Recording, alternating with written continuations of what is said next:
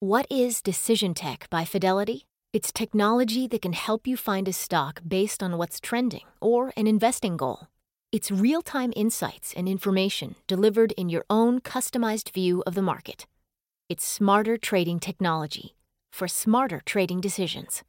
And it's only from Fidelity. Open an account today at fidelity.com/trading.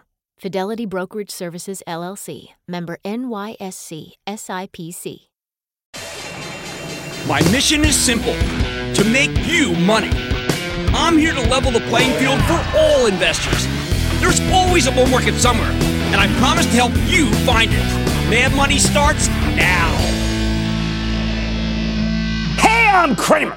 Welcome to Mad Money. Welcome to Cramerica. Other people want to make friends. I'm just trying to make you some money. My job is not just to entertain, but to educate, teach, put it in context. So call me at 1 800 743 CBC or tweet me at Jim Cramer.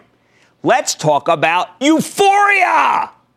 And by that, I mean the fabulous, fabulous lack of euphoria. Yes, the lack of euphoria in this bull market. Let's talk about Lyft. After placid day where the Dow backslid 79 points, the S&P inched up less than one basis point, Nasdaq actually advanced 0.25%. I think the decided lack of enthusiasm for the stock deal that is Lyft is one of the best things best things that's happened to this market in ages. And no one's saying this, but listen up. First of all, I know I got it wrong. I've had to play whack a mole with the haters because last week I said Lyft could be a good trade. Shortly thereafter, the stock fell disastrously through its offering price, even as the rest of the market performed well. Lyft was decidedly a dud. Initially, I was too focused on myself, or as my wife constantly says, you always think it's all about you. Hey, she's not wrong. It's kind of a wives' theme, you know, plural. But once I got over the fact that underwriter JP Morgan allowed Lyft stock to slice through the $72 offering price like a DeWalt buzzsaw through a stick of Land O'Lakes, I realized that, wait a second, you know what? This may be a huge positive for the market. With the help of a grizzled vet I used to trade with, I figured out that the collapse of Lyft is a powerful sign that there's no irrational exuberance here to be found. The enthusiasm is constrained for this market. Investors are behaving rationally. That's not what I expected a week ago. It's what I was most worried about. Remember all these IPOs? I think this might be fantastic. Now, while I like Lyft as a play on the turbocharged growth of the ride sharing business, I also know that it's losing a ton of money. I'm not oblivious. As a commentator, my job is to help you try to game the gamers, which means figuring out what the big accounts will do because they're the ones who move stock prices with their buying and selling. With Lyft, I thought the underwriters did a good job of parceling out the stock, meaning the money managers they allocated it to would hold their shares rather than flipping them. It looks like I gamed it wrong. On me. Now, there was some irrational exuberance at the opening trading. I first heard that Lyft could begin trading at 80 bucks. That's fine on a $72 offer. Then I heard 84 to 85, and that's getting up there. Next thing you know, I'm hearing it could be 90 or even 100. And that was way, way too high. It could have been a Facebook like disaster. Then the underwriters released some of the portfolio managers who promised to hold on to the stock because they didn't want to lose control of the IPO process, but it was really too late. It, it drove Lyft back, though, to 87, which I said was a good opening because it was a lot better than a crazy spike to 100. But the damage was already done. Lyft was in weak hands, smaller holders who purchased the stock using market orders, not limit orders, which is exactly the opposite of what I always tell you to do. Next, you know, the sellers go on the offensive, and after a stand as uh, brief as it was at 80 bucks, Lyft had a total breakdown. The bids, they got obliterated. The underwriters, and here I'm talking about JP Morgan, seemed to make a half-hearted attempt to stabilize the stock around the IPO prices. But that didn't work either.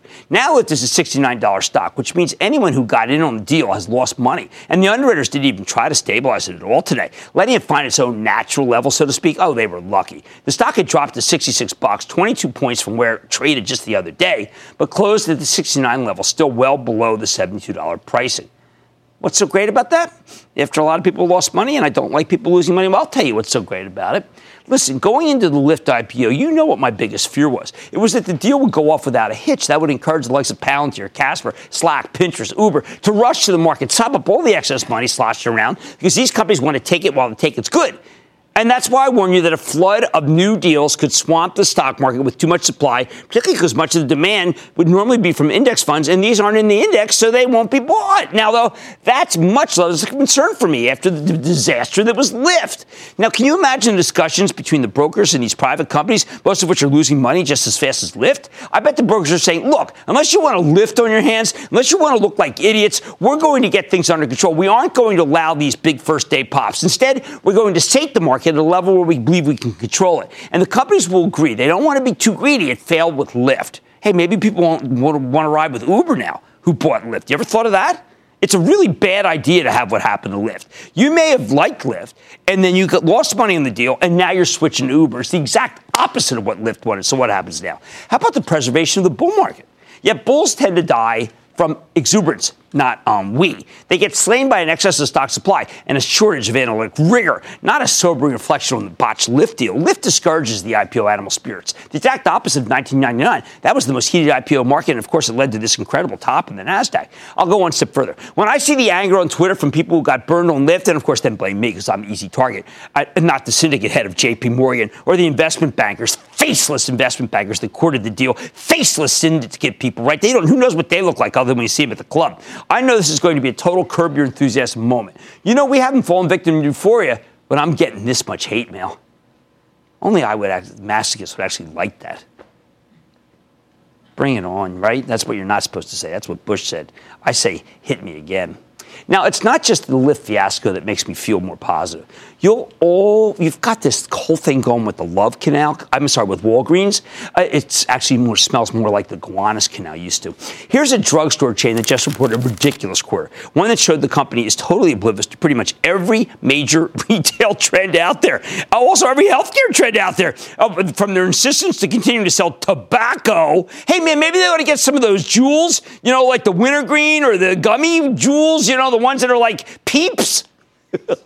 or um, that's a Easter reference. Or you know the huge declines in prescriptions and the front of the store sales. It was pitiful. I mean, it was horrible. It was really. It was maybe one of the worst conference calls. And they are.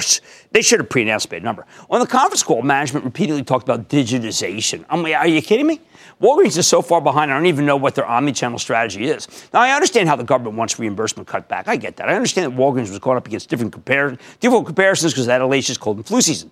I even get why they couldn't make as much money on generic drugs. But let's face it, the front of the store is getting crushed because customers simply aren't coming in the door like they used to. Why? One word Amazon. Yep, unlike Costco or Walmart or Target or Home Depot, Walgreens has no strategy for dealing with the death star of retail. Even CVS at least acquired, tried to acquire, oh, acquired Aetna, although we know that hasn't worked out exactly yet. The stock was down another two bucks. Larry Merlo, thank you for coming on, though. Walgreens, the chain that wanted Theranos Labs. Theranos Labs! yeah, in all 8,200 stores, at least according to Elizabeth Holmes. Uh, oh, um, I guess I understand. Congratulations in order. I mean, best wishes. Um, now, uh, they've distinguished themselves as the Lyft of drugstore chains. Now, like Bed Bath & Beyond, I have no idea how to save this one, but I know for sure that buying back $3.8 billion worth of stock is not the answer, especially when your own CFO on the conference call admits that your cash flow is pretty rocky.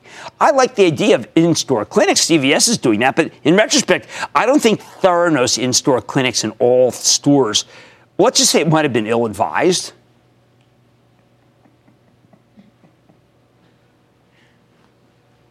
Sure, there's uh, bizarre good news today from an unenthusiastic place, none other than Facebook. Mark Zuckerberg nailed his 95 theses to the op ed page of the Washington Post, talking about how his company is no longer a hired gun.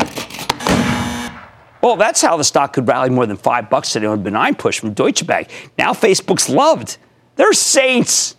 But here's the bottom line we had a rational lack of exuberance for Lyft, a loss making company that seemed like it would be red hot, at least to me. I thought it would work. I didn't. Or, as those incredible stock sages, OutKast, yes, OutKast, so eloquently put it. Now, what's cooler than being cool? Ice cold! Lyft was ice cold. And that's great news for the rest of the market because a flood of hot IPOs is the last thing, is the last thing the Bulls need. Hey, I want to start the calls with Joanna and Maryland. Joanna. Hiya, Jim. How you doing? Excellent. How about you, Joanna? Awesome. I have my son Robert here who has a great question for you. Booyah, Jim. Booyah. I recently finished a family and consumer science class in school where I learned all about the stock market. I wanted to try trading stocks on my own, so I asked for a brokerage account for my birthday from my grandparents. Oh, My job. grandfather loved your show and told me to start watching it to learn what stocks might be a good investment. I know you really like Apple, and so far I have bought several shares of Apple stock.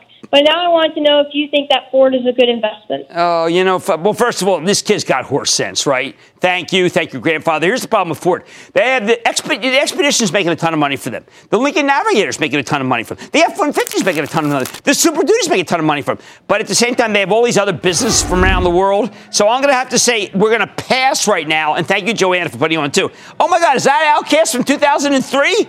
It sure does seem like it. All right. In the end, we had a rational lack of exuberance for Lyft. Lend me some sugar, partner. It was just ice cold, and that's great news for the rest of the market. On Mad Tonight, I'm hopping behind the wheel for a test drive of Tesla, or at least the technicals. While the drive is electrifying, might take on the stock that you I, you won't believe this take. Honest, you better stick around. And after RH's 20% drop on Friday, the company might look like it's in need of a restoration itself. I'm exploring what led to the steep decline and telling you how it compares to its peers to, in the furniture space and why yesterday's move has nothing to do with what's happening here at home. Theranos? Stick around. Don't miss a second of Mad Money. Follow at Jim Cramer on Twitter. Have a question? Tweet Cramer. Hashtag mad tweets. Send Jim an email to madmoney at cnbc.com or give us a call at 1 800 743 CNBC. Miss something? Head to madmoney.cnbc.com. What is Decision Tech by Fidelity? It's technology that can help you find a stock based on what's trending or an investing goal. It's real time insights and information delivered in your own customized view of the market. It's smarter trading technology for smarter trading decisions. And it's only from Fidelity. Open an account today at fidelity.com/trading. Fidelity Brokerage Services LLC, member NYSE SIPC.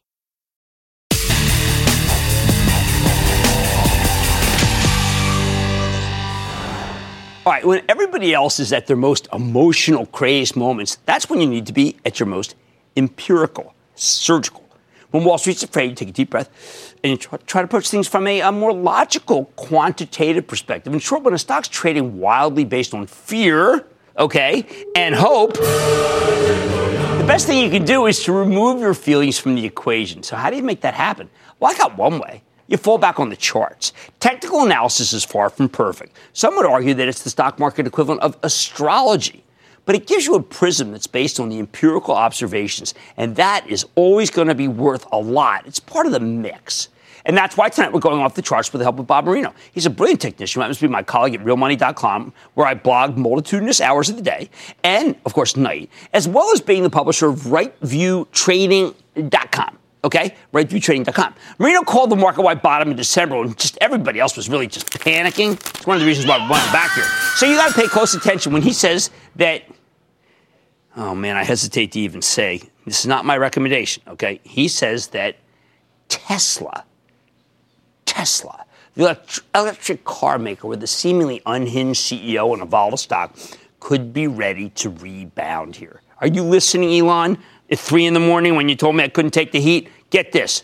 I am agreeing with you on one thing. I'm putting on a chartist who likes your stock. Yeah, Moreno likes Tesla, stock that's been put through the meat grinder in recent months. Company has revolutionized the auto industry, but right now it's plagued by endless worries. I mean, you've got founder and CEO Elon Musk just begging to be held in contempt of court.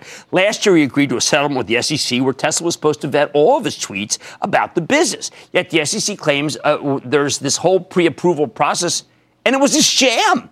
Hey, now it's up to a distinguished jurist, Judge Allison Nathan of Philadelphia, on Thursday to hold Musk accountable. And there's a real chance that Tesla could lose its visionary CEO. That's going to be a courthouse in the Southern District of New York. I'm predicting Circus Maximus. Say what you will about Elon Musk. He may have the self control, say, of a, a toddler, but he's got a fabulous sense of showmanship. And a lot of people own the stock because they believe in his leadership.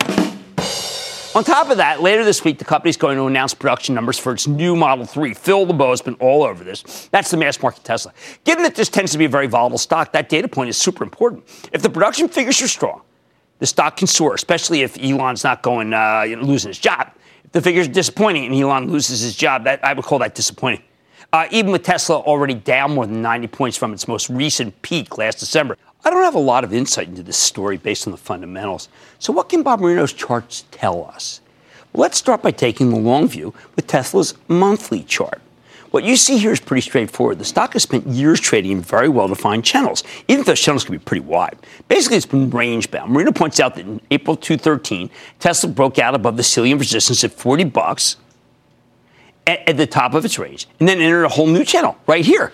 After an explosive move higher, the stock entered a multi year consolidation period, bouncing between 280 at its high, okay, and then, I'm sorry, 280 at its high, and then 180 at its low. See, this is, that's a, just incredible. Look at that tight range. And then, whenever Tesla pulled back to its floor support, it turned out to be a buying opportunity. Anytime that was a buying opportunity. Now, after the stock bottom in December of 2016, once again bouncing off the low end of the range, Tesla broke out to new highs. Uh, that was a lot of you thought it was a short squeeze, but it worked. Rallied more than 100 percent in the first half of 2017. Once again, Moreno points out that we got more consolidation for the past two years. Stock's been stuck 243.80, 243.80, 243.80. Now, why does this matter? because Moreno believes that the stock has consolidated long enough. At its lows earlier this month, Tesla once again tested the bottom of the trading range, and it also briefly touched its uptrend line. Pretty positive. To him, this is looking a lot like the, the big wipeout before the stock's gigantic rally from its lows in 2016 all the way up here. What else? Moreno notes that Tesla has formed what's known as a large hammer like candle. That means it doesn't have a little thing coming out of it. There's a hammer. It goes like that, okay? Uh, that's when a stock plummets during a single period, but then rebounds to close much closer to where it opened. This is a classic sign of a bullish reversal, and it's a major reason Moreno believes that Tesla may have bottomed. By the way, we had the exact same uh, uh, pattern last week with Dow. I don't know if you saw it. It bounced back, and then today it kept going. How about we zoom in on the weekly chart? This one gives you a much closer view of the channel. Tesla's been stuck for the past two years in this darn channel. Resistance is up at 380. The floor support's down around 240 to 250. Okay? Now, Moreno points out uh, that in the final week of March, we got what is known as a bullish engulfing candle pattern. I'm always trying to give you new patterns here. And that's right here. That's where you get a week where the stock's opening and closing prices totally encompasses the entire range from the previous week. Kind of interesting, right? All right, so that's an engulfing pattern. In this case, the engulfing candle opened near the lows for the week and then closed at the high. Again, that is a totally bullish signal. Even though it's really small, it's a bullish signal, people. Meanwhile, check out the slow stochastic oscillator, the SSTO, important momentum gauge that helps us figure out when a stock has gotten overbought or oversold. Tells you when something could be poised to change directions. When it comes to Tesla, the oscillator is just only just crossing out of oversold territory right now. Meaning it came down uh, maybe too far too fast due for a bounce. That's a due for the bounce chart. Yeah, but we always have to look at the Chaikin Money Flow, CMF, all right? Uh, a tool that measures the level of buying and selling pressure. This one recently crossed into negative territory, and Moreno says it will need to turn positive if Tesla is going to have a, substa- a sustainable, sustainable rally from its lows. So this in, all, in this whole panoply of everything, the only thing that is not in sync is that right there, the Chaikin Money Flow. That worries me. Did not seem to really worry Moreno that much. Finally, let's get up close and personal with Tesla's short term daily chart. This is very instructive because I looked at this and was very negative, but he tells me, wait a second. On the daily, you can see the long term trading range, but Moreno also notes that Tesla's recent decline has formed a new downward sloping channel, which the stock seems to be trapped in. I thought that was very negative. That negative channel took Tesla back uh, down to its long term floor of support. However, last week, the stock made a terrific comeback, and that's what he's focused on. According to Moreno, this resembles action something, this is called a morning star pattern. Now, get this this is a pattern, it's a three day formation. First, you have a large down day, followed by a day where the stock trades in a very tight range, followed by a big rally. Often this kind of pattern represents a reversal in investor sentiment, just like the other one. It's a reversal in sentiment right here. After the sellers got washed out, the buyers started to feel emboldened. Moreno points out that we saw the same Morningstar pattern when Tesla bounced off its lows in September and October of last year. Okay, pretty amazing, huh? Those are the Morningstar patterns. And that's why he thinks we could be due for another substantial bounce. Remember, this is unemotional. He's not thinking about the court suit, not thinking about the April 4th hearing in the Southern District. He's not thinking about the Model 3 cut numbers. On top of that, the daily chart slow stochastic oscillator, the SSTO, has started to show some real positive momentum. Here, that's very great. Recently making bullish crossover. That's the uh, black going over the red, okay?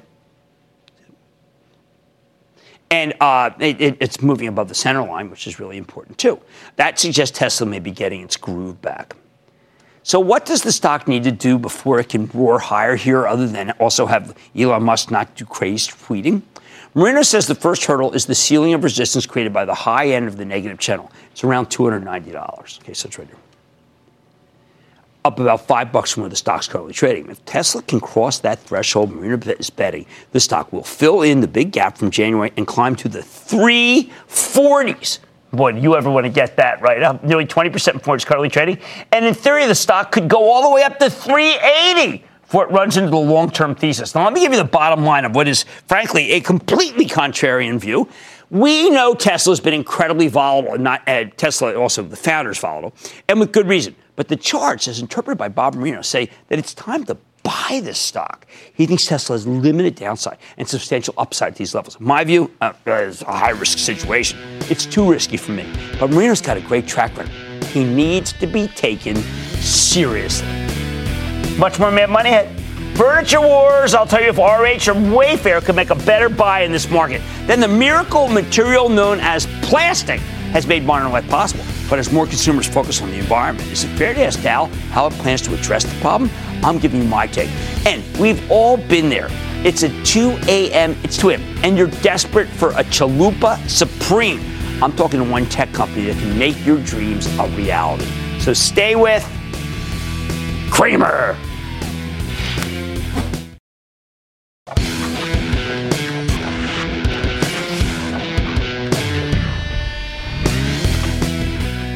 Supposed to do when a well run company blindsides you by slashing its earnings forecast and its stock just craters? Or to be specific, what the heck just happened to RH? the high end furniture chain formerly known as Restoration Hardware. Last Friday, RH hit you with a brutal guide down for 2019 on both the top and the bottom line. That's the last thing you want to hear, which is why the stock went into freefall, with RH losing nearly 22% of its value on Friday, falling from 132 to 103. Man, it was indeed that bad. Regular viewers know I'm a huge fan of RH and its CEO, and I like not just by the way the stock. I like to shop there too. I even like to eat dinner up there. Gary Friedman, who takes a very long-term approach to building value, has done a remarkable job. I love the stores; they look like art galleries. I love the catalog. I love the e-commerce business, not not as much as the other stuff because I like to I like to browse. But man, oh man, the stock deserved to sell off after that ugly forecast. So what do you do now with RH? It's trading at 101. It's down more than 60 bucks from its highs last year. Why don't we drill down? Let's be analytic. First, you need to understand that this is kind of a swoon is no stranger to the artist formerly known as Restoration Hardware.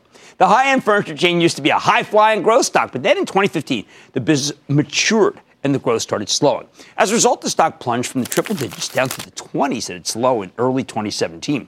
However, from those suppressed levels, RH executed a phenomenal comeback. Really was. It was it was dazzling. Stock surged back to nearly 165 at its all-time highs last June. How? Well, the company kept growing its store count. They modernized their catalog business. They made the locations even more enticing, if you can imagine.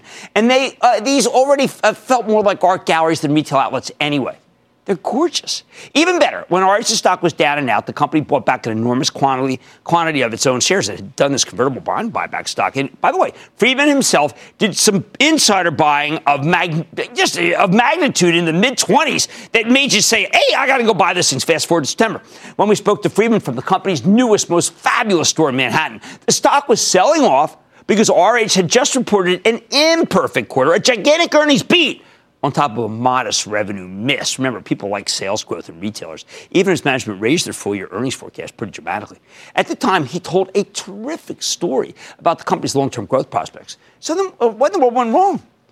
Well, when RH reported again last Friday, they delivered a 15 cent earnings beat off a 285 basis with weaker than expected sales, up just 0.3% year over year. Well, you know, that's barely growth.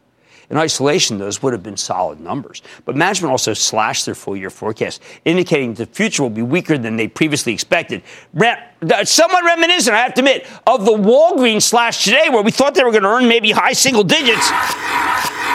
And then they told us it would be flat. When RH gave its preliminary 2019 guidance in December, they called for 8 to 12% revenue growth. Last week, they cut that to 3 to 5% range brutal. In December, they talked about earning $9.30 to $10.70 per share this year.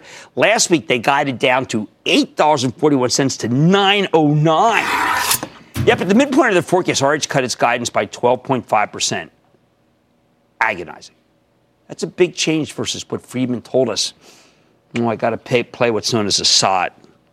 Most retailers just reconceptualize or evolve the front end of their business. But because it's, it's, it's hard to kind of run a business and then kind of change the engines, right? Uh, you know, it's like you're flying the plane. We're reconceptualizing the, in, uh, the engines and reconceptualizing the back end, and then we'll pivot back to more accelerated growth next year on what we believe will be the most profitable and capital efficient platform in our industry by far. Ouch. May have been a little over optimistic. Meanwhile, management's projections for the next quarter were, were, pretty lackluster, and they told us they were going to stop breaking out their same-store sales numbers. Now, it's very reminiscent of when Apple decided to stop breaking out the number of iPhones they sell. Gary Friedman says they don't use same-store sales as a metric to run the business anyway. They don't care whether you buy the merchandise in the physical store from the catalog or off the internet. So it's it's actually not an encouraging sign, especially for a guy like me, hidebound, I admit, who's been brought up to believe that same-store sales are the be-all and end-all of retail retail. And I totally understand. I totally understand if Gary thinks that I'm limited. But you know what? I've been around for a long time, and same store sales still mean a lot to me, and I can't change my stripes now. Now, what was the culprit for RH's weakness? On the conference call, management pointed to the continued weakness in their core business in the wake of the market's volatility in the quarter stock market as well as the negative trends in the high end housing market. When you're in the business of selling fancy home furnishings, your business tends to take a hit when the housing market, and more important, the stock market stalls. Hey, by the way, we heard that from um, Ethan Allen years ago, and I always kept it in my mind. That's exactly what happened over the course of the fourth quarter for RH. At the same time, some of the softness is simply because RH is exiting some less profitable non core businesses. Most of the analysts pounced. They had to cut numbers, uh, even the ones who liked the company. For example, Deutsche Bank downgraded RH from buy to hold. That was stinging. They argue that this is the kind of high end discretionary retailer that tends to get hammered during a slowing economy, especially with the not so hot housing market. They recommended putting RH in the penalty box for a few quarters until the company can establish that they're on firmer footing. That's usually the reasonable response when a company uh, does such a huge forecast slash. But if you really want to get your head around this story, I think you got to be a little more outside the box. Friedman had something to say on the conference call that I found incredibly illuminating. At one point, the call got a little contentious, with Friedman seemingly exasperated at the analyst's collective failure to understand how compelling RH's business model is, basically saying that they were myopic. So then he starts talking about Wayfair. Wayfair, the uh, outfit that uh, my kids buy this, uh, well, one of my kids buy stuff from. Uh, the, the rapidly growing online furniture retailer with a stock that's been on fire in recent months. Friedman said, well, he'd love to have Way- Wayfair's valuation, which of course is humongous. He'd never want its margins because it's a lot less profitable than RH. It was a cool comparison. As he explained that RH has spent three years rebuilding its platform, so they have some of the best operating margins in the business.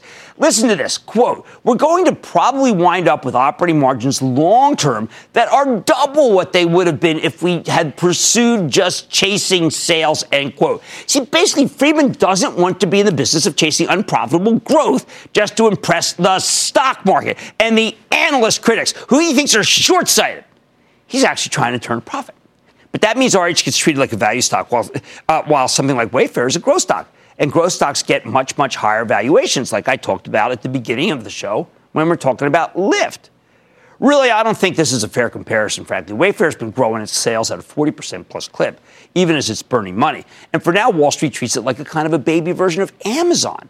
RH, on the other hand, gave us just 2.7% revenue growth last year, and they're only forecasting 3 to 5% growth for 2019. But, you know, maybe it's the wrong metric. RH has been focused on making itself a leaner, meaner operator, which is how the earnings of catapulted from a buck 27 in 2016 to $8.54 last year. Isn't that incredible? I thought it was incredible. But no one seems to want to give RH the credit for the magnificent profitability, which is why the stock currently sells for just over 10 times next year's earnings estimates. Where do I come down?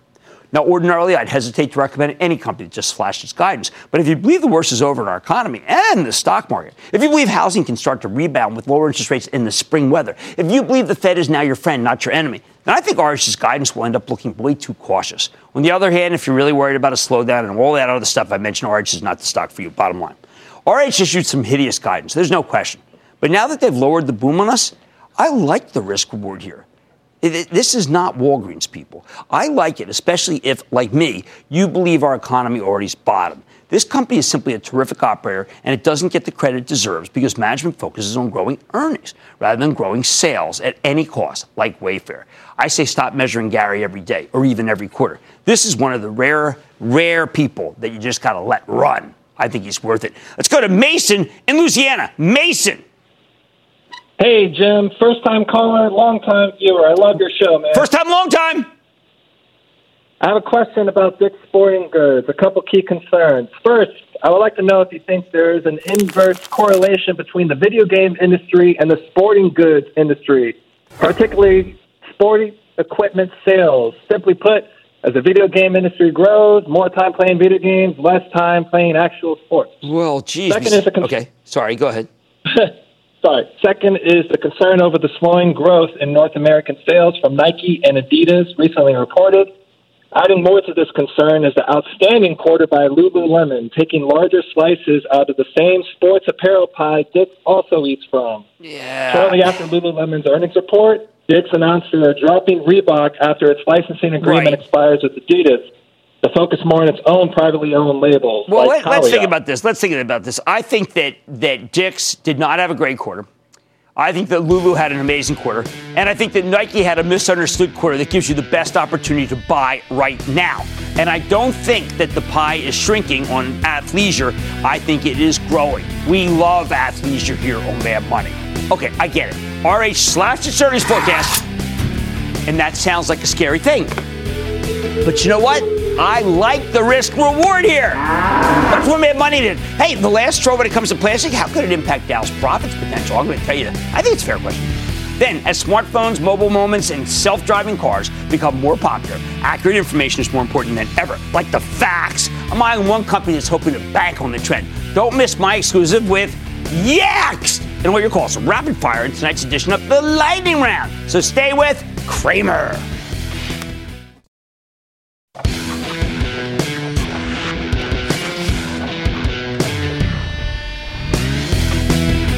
Does it make sense to ask a CEO about how his products impact the environment? As someone who's trying to help you make money in the stock market, is there ever reason to deviate from talking about, say, earnings, sales, execution? This morning on Squawk on the Street, we interviewed Jim Fitterling. He's the superb CEO of the new Dow Inc., the spinoff of Dow DuPont, which began trading today on the New York Stock Exchange. I made it clear on last night's show and again this morning that I think Dow is a terrific investment, especially if you believe the global economy is going to rebound with the United States and China at the lead, something I believe. I like Dow's prospects, both in terms of innovation and its bountiful cash flow that will allow the company to pay a 5% plus dividend that's the, uh, that's the yield, and it's the highest in the Dow Jones Industrial Average. This business that got spun off as Dow Inc. has always been the finest plastics company around. And now that it's combined the best parts of the old Dow Chemical and DuPont, I'll be even, it'll be even better. Hey, look, it's no wonder the stock rallied 5% today on its first day. But after we discussed Dow's bona fides, I turned the conversation, awkwardly, I have to admit, toward the future of plastics. What happens if every state outlaws plastic bags like the ban that New York approved last week? What if Dow makes plastic that's recyclable, uh, but recycling is uneconomic and people just end up throwing the bottles in the trash? What can Dow do about the Great Pacific Garbage Patch? How can Dow justify, well, uh, making this stuff at all if it's going to end up polluting the oceans? Now, these are not the kinds of questions I would have asked even a few years ago. They didn't seem relevant to the equation. They were extraneous. They're not on point because they had nothing to do with the earnings per share. They didn't belong in the conversation. But that's no longer the case. The environment is a mess, and that has real implications for this business. For example, it's crazy to think that paper won't make a comeback and take market share from plastic because, well, paper's biodegradable. You don't need to care about the environment for this stuff to take a toll in your portfolio. What matters is that there are governments and regulators around the world who do care, which means these issues will directly impact Dow's earnings in the not too distant future. Do we really believe that California, which led the way in getting rid of plastic bags, won't soon start going after soda companies demanding aluminum or glass containers? Doesn't it seem like a no brainer to you? It does to me. So these issues matter to the earnings per share, but more important, they matter to how future portfolio managers will value those earnings, right? In other words, this stuff affects the price to earnings multiple, the PE that we'll pay for in the out years, because it makes all sorts of businesses more fragile. When I speak to younger people, I am so impressed by how much they care about the environment and how adamant they are about not using plastic. This is not my usual jokes about millennials. I mean, these are good, solid young people who teach us. They'll go to incredible lengths to avoid buying plastic water bottles. They want so badly to stop the abuse of our oceans. Some will go as far as saying that plastic is the new coal. So if you're in the plastics business, I'm betting your stock's price to earnings multiple will shrink over time as these people become the next generation's portfolio managers, which is why it is imperative now to ask these questions, even if they would have been totally beside the point or even out of bounds in previous era. I think you render yourself irrelevant if you don't address these issues. Now, don't get me wrong.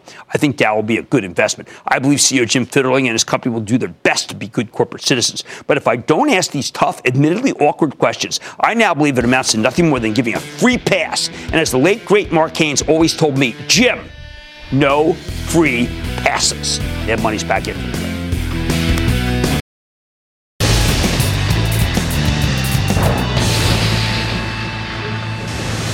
It is time. It's time for the light round!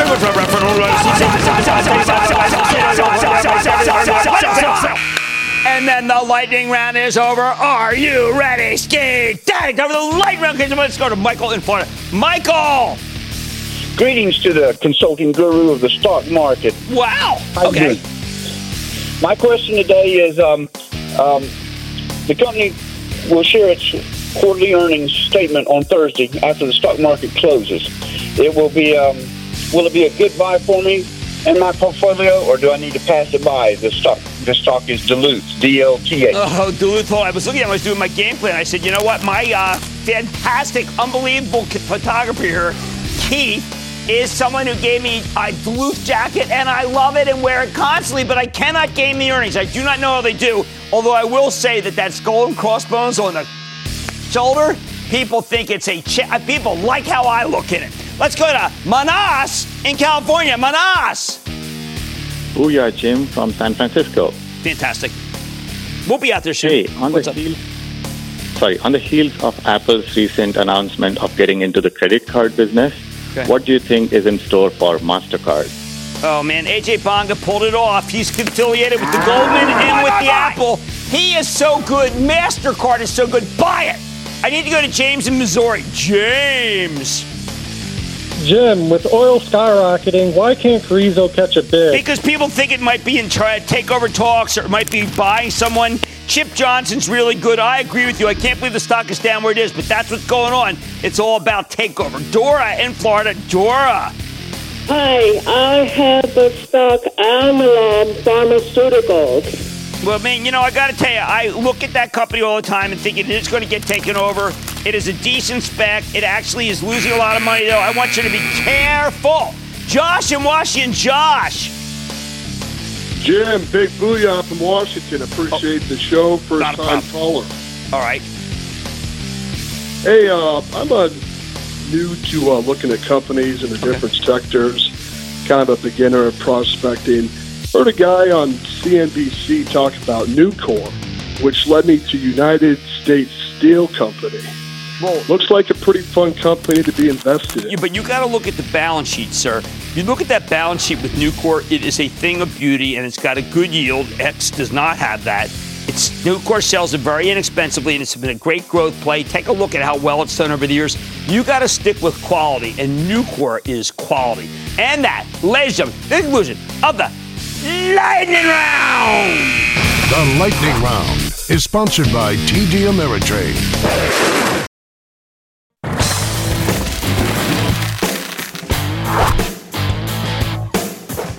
Some of the biggest winners of 2019 are simply stocks that sold off way too hard in the second half of last year. They never should have been down so much in the first place. Consider the case of Yext, the cloud-based platform that bills itself as a knowledge engine provider. In plain English, Yext ensures that all the information about your company on the web is accurate and up to date. You know how hard that is to do, but they can do it. They also help their clients sync up with hundreds of different services from Google Maps to Facebook to Siri. They make sense of it. Now, Yext saw the stock plummet from 27 and change last August down to 12 bucks and change at late December. Uh, uh, part of the brutal sell-off in all things cloud. Since then, though, the stock's been up, it's on fire. Yeah, it's up nearly 50% year to date, fueled in part by an excellent quarter. So, can this thing keep climbing? Let's check in with Howard Lerman. He's the founder and CEO of Yext. Get a better sense of how his company's doing. Where it's headed, Mr. Lerman, welcome back to Mad Money.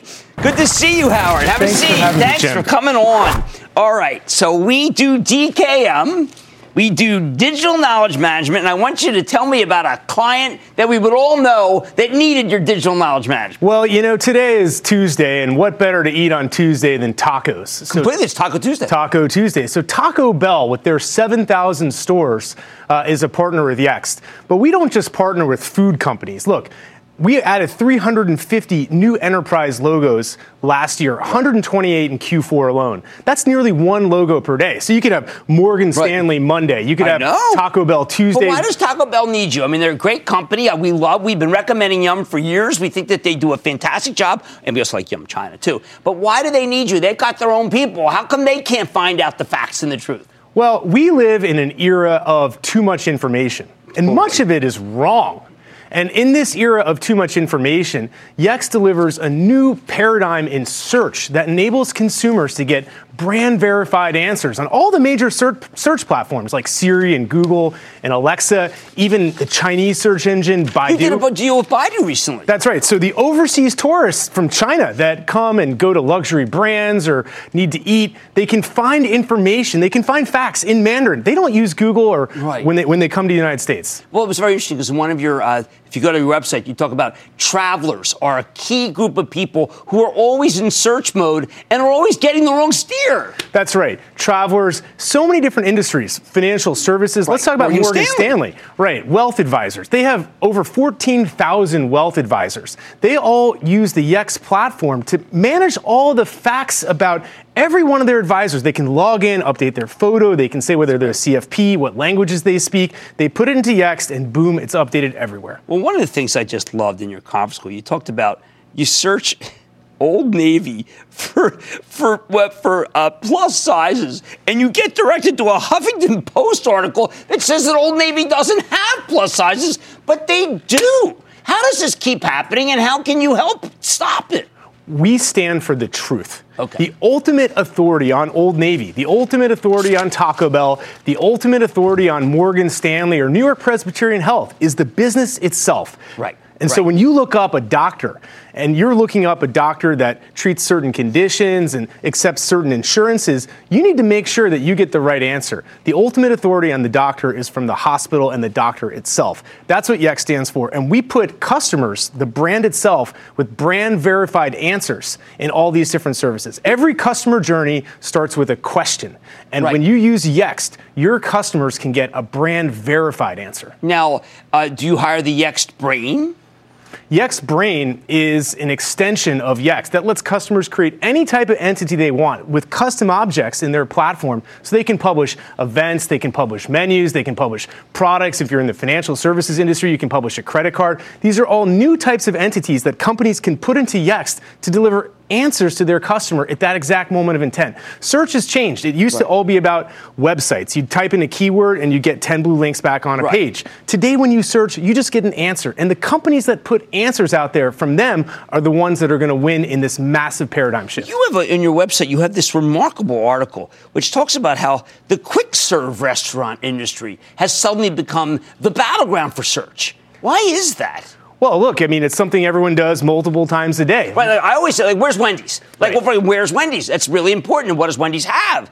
And, it, has got to be there. It's got to be accurate. That's right. Does menu? Does Wendy's have gluten-free menu items? Do right, they have vegetarian right. items? Which of them? How many calories are in a Whopper? How many calories are in a Big Mac? Yeah, the Burger King has a new, uh, you know, giant hamburger that is not the Impossible Whopper. Yes, yes. I couldn't believe it. Is it true? I apparently it's true, although it is impossible. So if I want to, let's say if I want to know something about Taco Bell, all right, I want to know where Taco Bell is and what's new on the menu, where they still have the bulimic, whatever it is, that that's not called bulimic, it's a, the Bavarian Illuminati thing. I can go and I say, do you still have that? And it gets straight to them? That's exactly right. These are the types of questions people ask. Yes, that's one, what, it's natural. That's right. The number one question someone asks when they visit, say, New York Presbyterian Health, that's one of right, our customers, right. is they want to find a doctor that can treat their condition, right. that accepts their insurance, and is near them. And if if New York Presbyterian Health can't answer that question, the consumer is going to go ask the question to a different provider. Yes, absolutely. Wow. Well, I got to tell you, it's very exciting. I know what you do. You provide facts and truth, which are very much in short supply on the web, if I might add. And I think you do a great job at it. That's Howard Lerman, the founder and CEO of Yext. Stick with Cramer.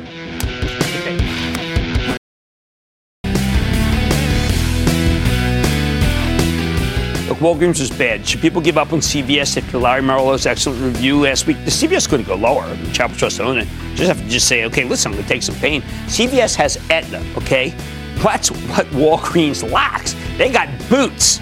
I like Aetna more than Boots, okay? And it's pretty simple. One's better than the other. So don't conflate them. They are different kinds of companies, but both of them are having trouble against Amazon.